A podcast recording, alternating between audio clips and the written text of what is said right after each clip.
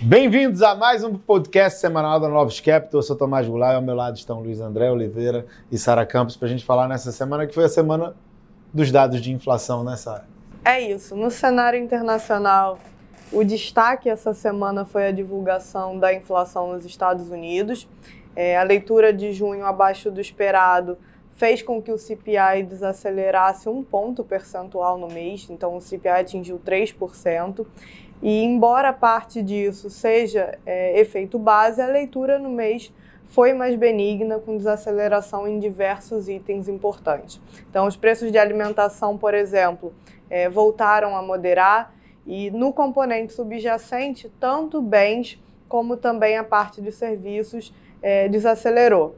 É, a variação mensal de serviços, se a gente olha é, para anos anteriores, ela foi condizente com o padrão histórico para essa época do ano depois de muito tempo. E aí, como reflexo dessa moderação em, em serviços, o, o chamado supercore, é, que era aquela métrica no qual o Fed vinha chamando atenção, né, que são os serviços subjacentes, excluindo a parte de, de aluguel, ficou estável no mês, com três meses anualizado é, caindo bem, aí de cerca de 3% para algo é, em torno de 1,4%. Então, isso ajuda a dar um pouco de dimensão em como o número é, foi mais positivo. E aí, no curto prazo, né, pensando para frente, é, embora a inflação ela possa voltar a subir em 12 meses, é, a gente deve continuar vendo leituras mensais mais tranquilas, porque a sinalização vinda dos demais indicadores, é, principalmente da inflação de bens durante essa semana, a gente também teve é, preço de carros usados caindo, é, preços ao produtor caindo, preços de, é, importados caindo. Então é uma sinalização boa, enquanto a parte de aluguéis também deve seguir desacelerando, o que acaba retirando é, uma pressão altista relevante da, da inflação. Então, ou seja, qual foi o resumo? Né? Que os números divulgados essa semana eles foram numa linha mais do, do que a gente no mercado chama de soft landing ou Goldilocks, né? que foi atividade e mercado de trabalho razoavelmente sustentados. E aí o que a gente viu de atividade e mercado de trabalho essa semana foi o Michigan, então sentimento do consumidor melhor, NFIB, que é, é otimismo das pequenas empresas também é um pouquinho melhor, Jobless Claims, número de pedidos de auxílio-desemprego também no nível moderado e o próprio anedótico no Beigebook, né, que traz é, o que os bancos regionais estão vendo, também com uma sinalização ok para essa parte de atividade, enquanto a inflação seguiu sua trajetória de desaceleração. Então, esse, sem dúvida, é, foi o principal destaque no, no cenário internacional e acabou tendo bastante reflexo nos mercados durante essa semana.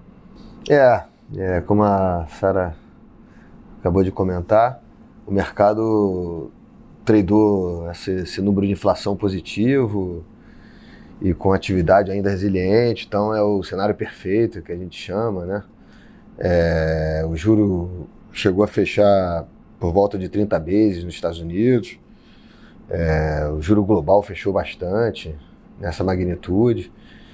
E as bolsas acabaram, andaram também no mesmo sentimento. O S&P subiu por volta de 2,5%, a bolsa de tecnologia Nasdaq subiu 3,5%, 4%.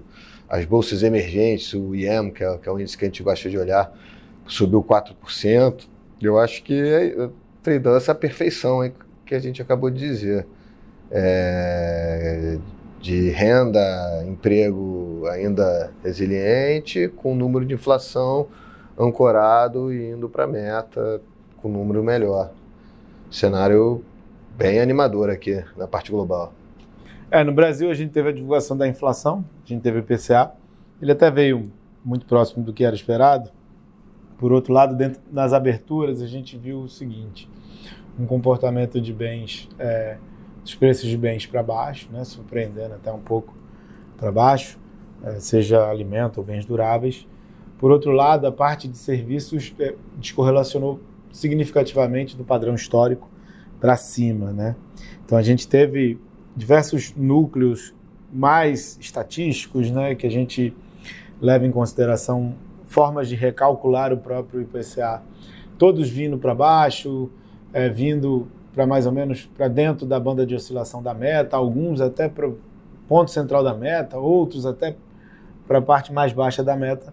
Mas, por outro lado, a parte de serviços, a inflação de serviços veio é, bem acima do padrão histórico, e isso dá uma incomodada. Né? Lembrando que o próprio Banco Central, quando ele vai falar de quais são os componentes de inflação mais é, importantes, né?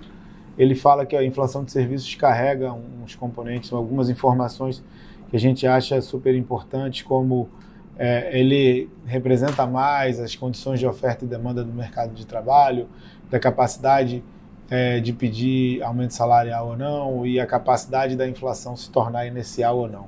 Então, com inflação de serviços muito alta, isso dá uma incomodada, mesmo com o resto dos núcleos para baixo e a inflação negativa no mês. Além disso, a gente vê uma uma nova forma de pressão por, em cima do Banco Central, seja do Haddad, Simone Tebet, todo mundo. Agora não é mais um pedido para corte de juros, é um pedido para que o corte de juros se inicie em 50. Então é, é, você tem aí uma ansiedade sendo gerada para a próxima reunião do Copom. É, a gente tem oficialmente um número de, de corte de 50 bips na taxa Selic, mas é, essa inflação de serviços incomoda a gente vai esperar o próximo IPCA 15, o IPCA 15 vai trazer coisas importantes, informações importantes acerca é, dessa parte de serviços para a gente fechar o que, que a gente espera de corte de juros na reunião de agosto, que vai ser o, o início do processo de corte. Então a gente está muito dependente do que vai acontecer com a inflação de serviços no próximo IPCA 15. A gente teve dados de atividade, a gente teve a parte de serviços um pouco melhor do que esperado, e a parte de comércio bem mais fraco. Né? Então, se a gente soma esses dois números aí e, e tem uma conclusão final, é, a conclusão final é de que a, a demanda está um pouco mais fraca na economia brasileira. Quando a gente vai olhar consumo, tem algumas coisas com, uma queda é, mais expressiva, é, indicando de que você tem ali um, um probleminha de renda aparecendo, uma incapacidade de manter um padrão de consumo mais elevado é, a, a, despeito da gente ter começado a observar a queda dos preços, principalmente dos preços de alimentos, que isso é super importante para o padrão de consumo. Então, foi um, um mix um pouco pior, no, né, comparando com lá fora, no caso do Brasil, porque a gente teve atividade para baixo, inflação para baixo, mas alguns componentes de inflação mais altos, e esses componentes que são os componentes mais importantes para o Banco Central. É, o, o Brasil não conseguiu acompanhar a performance dos ativos globais como o Tomás acabou de, de, de comentar, a inflação para cima do esperado atrapalhou e agora no final de semana o número de vendas de varejo também é decepcionando. Então a gente não, infelizmente, não conseguiu acompanhar a performance global dos ativos. Por outro lado, a gente já vinha andando muito bem, né? Tanto o juro já vinha fechando bastante e a bolsa também já vem andando, né? Vem, vem, vem performando muito bem. Então teve também um componente técnico de correção que é natural nos mercados, né? A bolsa acabou caindo por volta de 1%, o juro que foi o destaque por conta da inflação alta subiu por volta de 20, 25 vezes. O real que acabou acompanhando, único ativo que acompanhou os mercados globais, o real valorizou por volta de 2%. Eu acho que é isso, assim, é, Brasil, nos dados dessa semana, na contramão do que a gente viu lá de fora, se aproximando do início do, do, do ciclo de queda de juro, né? E semana que vem, no Brasil, a gente não tem é, muita estatística econômica importante. Lá fora, a gente tem o que, Sara? No domingo à noite, saem os dados de atividade de China. Então, essa semana a gente também viu números, no início da semana, números de inflação por lá mais fracos. E aí, sempre que vem um número mais fraco, é retomada aquela história de, de estímulo, se eles vão fazer alguma coisa é, para incentivar consumo. Então, a gente voltou a ver, inclusive, expectativa de algo do lado monetário, com corte é, da taxa de depósito que os bancos devem manter.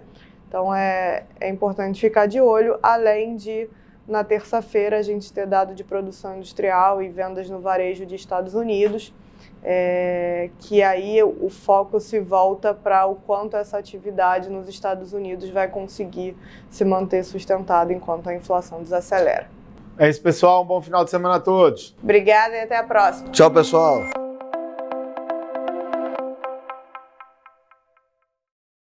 Novos Capital, gestora de recursos limitada, não comercializa nem distribui cotas de fundos de investimento ou qualquer outro ativo financeiro.